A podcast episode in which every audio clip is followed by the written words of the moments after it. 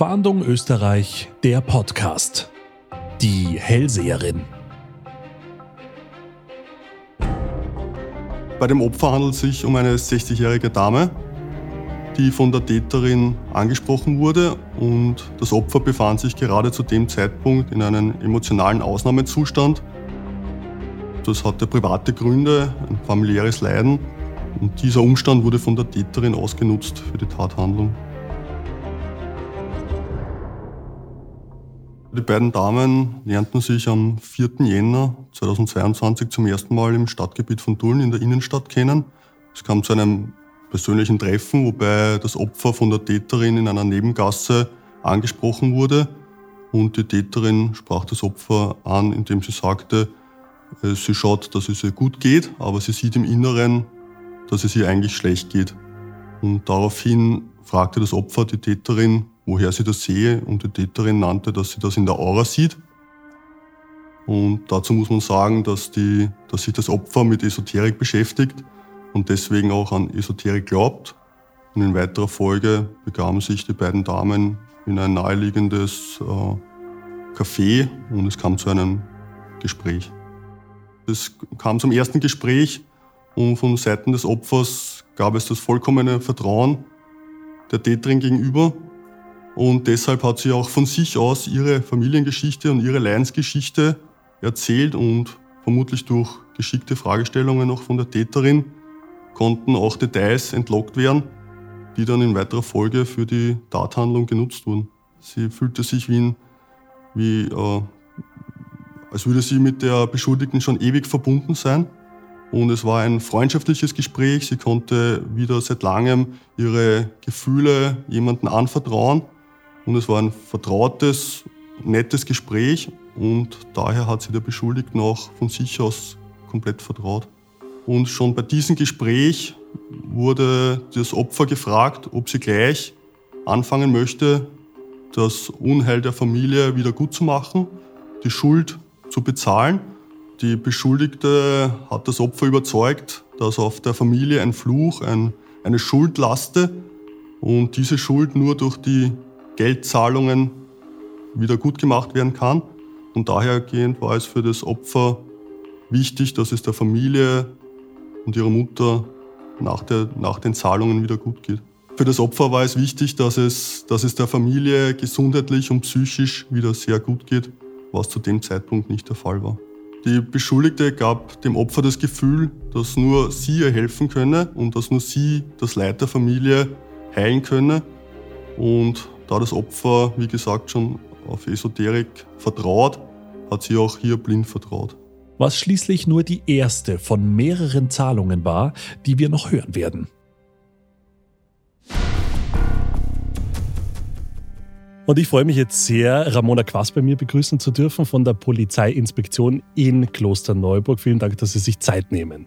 Es geht um einen Fall, der schon für besondere Aufmerksamkeit sorgt, weil er speziell ist und trotzdem nicht selten. Wir erleben ein Opfer, sie heißt Maria, und wir erleben eine Täterin, die nennt sich Sophie. Soweit, so gut. Zwei Frauen, die in diesem Fall involviert sind. Jetzt klingt es ja erst, wenn man das erstmal hört, denkt man sich, das, das kann ja nicht sein. Aber jeder, der vielleicht in einer Situation war, wo es einem nicht gut geht, wo man in Sorge ist um die eigenen Angehörigen, wo man vielleicht auch nicht so viel Möglichkeit hat, mit anderen Menschen darüber zu sprechen und man begegnet jemanden, der so aufmerksam ist, der so einfühlsam ist, da kommt es eben in einer solchen Situation dazu, dass Maria, dieser Sophie, dieser Hellseherin, dieser vermeintlichen, vertraut. Absolut richtig. Absolut richtig zusammengefasst. Es ist vielleicht niemand da, der zuhört, der Zeit hat. Man wird vielleicht nicht gehört. Man hat niemanden zum Reden und auf einmal ist da wer. Und dem kann man sich komplett öffnen, anvertrauen. Und ja, und es wird schamlos ausgenützt. So, und da sehen wir ja jetzt, wo es kriminell wird, denn bis zu diesem Moment ist ja noch nichts dagegen einzuwenden, auch wenn die beiden wild fremd sind. Die äh, Maria hat ja auch wissentlich von ihren äh, ja, privaten Dingen erzählt.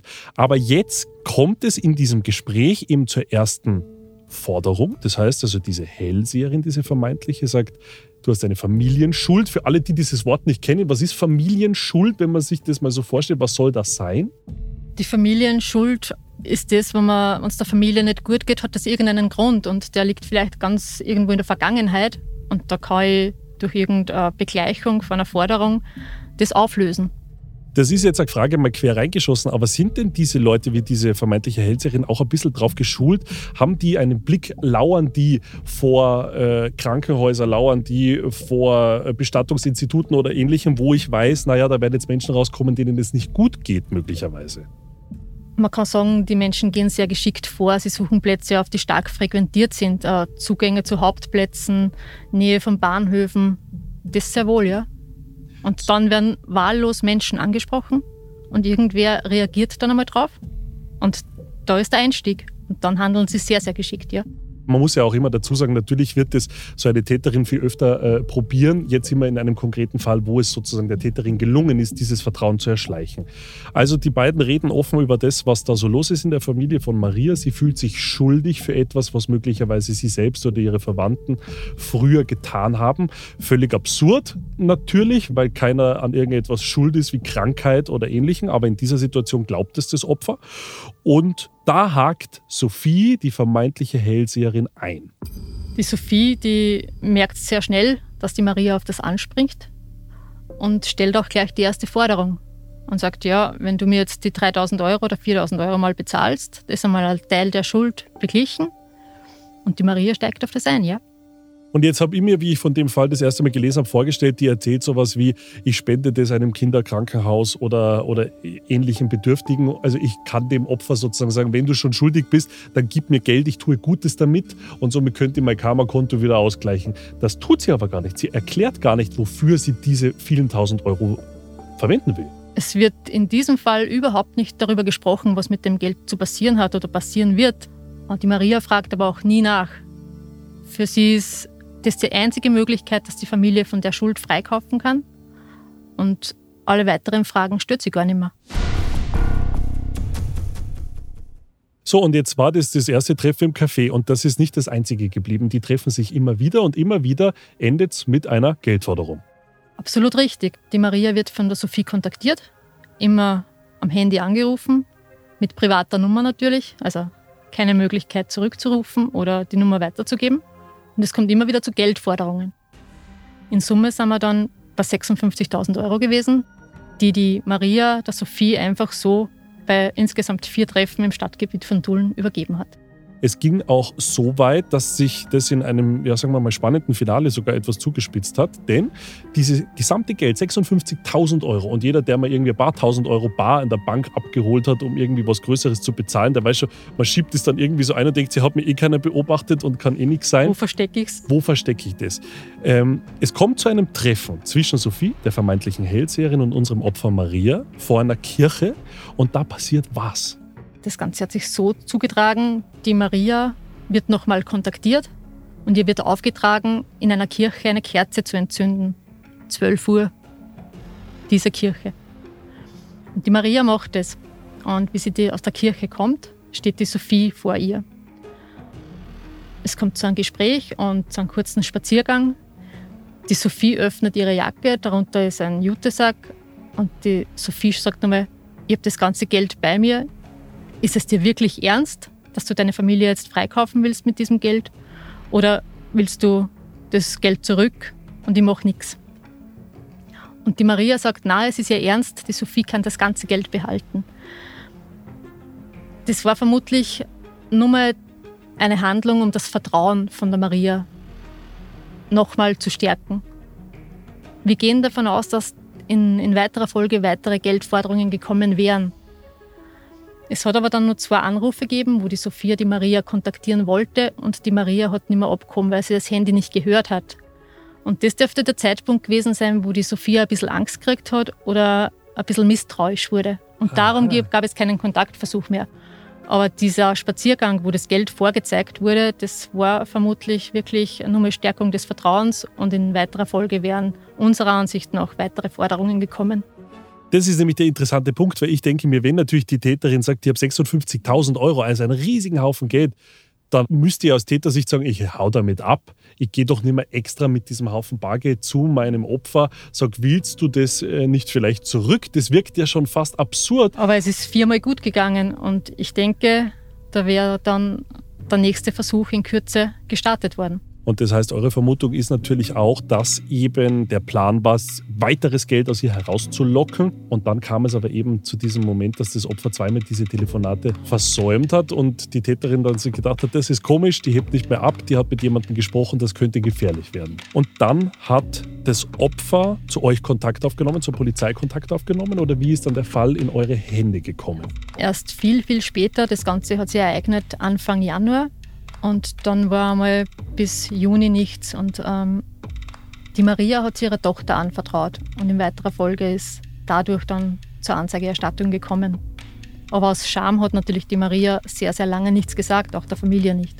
Wie stelle ich mir das vor, so eine Hellseherin wie Sophie? Ich brauche ja doch eine gewisse Erfahrung auf dem Gebiet der Menschensteuerung, wenn ich das einmal so ausdrücken möchte, der Gesprächsführung, wie ich das mache. Das ist natürlich einerseits, kann das einer besser, einer schlechter, klar. Ist das eine Einzeltäterin? Steckt da eine größere Struktur dahinter? In diesem Fall kann man wirklich nur Hinweise, dass er Einzeltäterin ist.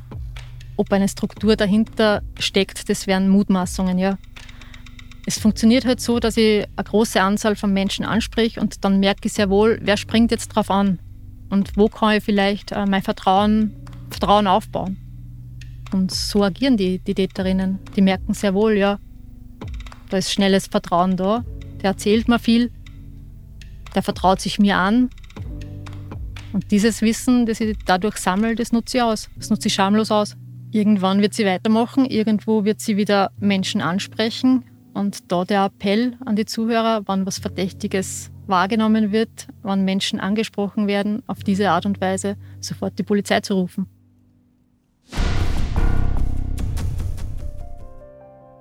Die Täter nutzen also unruhige Zeiten im Leben fremder Personen schamlos aus und schlagen daraus Profit.